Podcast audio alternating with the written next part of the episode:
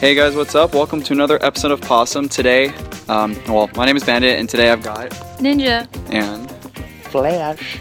and today uh, we're talking about something that I think a lot of furries can relate to because you know we all have lived in different areas. Sometimes we we've stayed in one spot our whole life. Sometimes we go to a different place. So we're talking about um, living on the move, and this one's especially.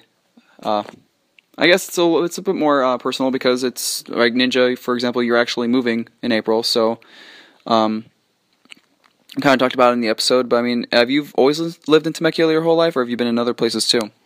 Well, I moved to Perris and then I moved to well, Perris, California, not Paris, France, obviously, but Perris, the ghetto Perris, whatever. And also I lived in Menifee, but that's still all within like half hour radius. So So in the ghetto Perris, do they like you know, Sniper sitting at the top of the Eiffel Tower. And they're like you know they're like put like snail down, make throwing snails at you? yeah, they definitely have the snails and they throw them atop the you know like Shell gas station. S car go more like S car slow because you're a snail. Andre, what about you? Were you did you always uh, you grew? I think you were you said born and raised in Bellflower, or did you live in other places before that? Uh, no, I lived many places. I started off in Jamestown, California, moved down to Whittier, and then moved over to Bellflower after living in another place in Whittier. After Bellflower, I came down in South Bay. So you, now you live in Torrance. Mm-hmm. last time we had someone leave California was Daniel, and when he was on Possum, he was actually still in uh, Louisiana. Now he's back in California. So, um, it was just like I know, like you said, it was very expensive, Ninja. When you said you were like leaving, and just like when did you decide? Like, was that like a last resort, or were you guys trying to find other places to live and not want to have to go out of state? You know, it was kind of something that we had talked over for, you know, a while now. And it's just, you know, up until this point, like we had just, we tried moving, having roommates, and just in Tennessee, we can have our own place and, you know, just kind of like just have our own place and get our lives on the road where we feel like we haven't, you know, been doing that out here.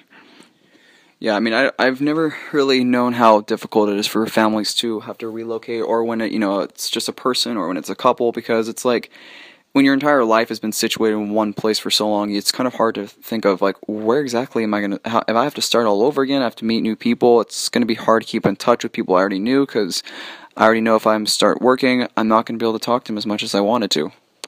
That's true. But I'm also thinking of all the people that are like grumpy around me that I've had to deal with every day, and I get to leave them behind, and I'm just like, yes.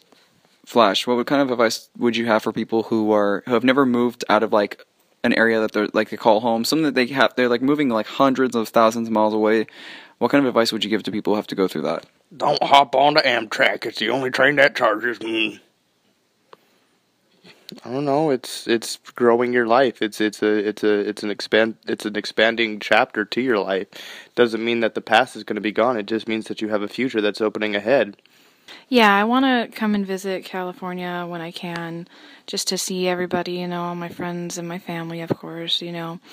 Um, but for the most part, probably, you know, we'll stay in Tennessee for quite a while. And it's probably going to be a while before I'll be able to afford to come to California to visit. So everybody's starting, like, they have different paths they take. And you have to do what's right for you and get do what makes you happy. And it's not that those people are forgotten or anything. It's just, you know, you guys are doing different things. What color do you think of when you hear Tennessee? Because I think of orange. I don't know. Um brown because it's don't I don't know why brown. Any type of desert sports team has the color orange in it, so I always think of orange. That's true, but it's really green in Tennessee, so I don't know. Who are we going to count on to like bring their cute little dog to all the fur meets and such? I mean, we can't pet it because it's working, but I mean, you know. Oh, I'll share them on like Facebook or something with you. I am still scared. I have never lived outside of California, so it's a big step, but it's like kind of go big or go home kind of thing. I, I think you'll enjoy Tennessee. I heard they have shoes there. That's where we're going to cut it off today. Um, just another reminder if you guys want to be on an episode of Possum, we will occasionally reach out to the community, whether you're an artist or just another member of the community, um, or if you're an entertainer of some sort, artist kind of covers like music and drawing and all that crap. So yeah, check out our homepage on the raccoonsden.com. Uh, there's like a, it's like on the homepage. You can click on there to apply. Gives you all the uh, details on what it, what happens when you apply for it, like what your what eligibility, what the eligibility details are and whatever. So yeah, check that out. Um, it's all for now. So we'll see you guys next time, bi weekly as always. Bye.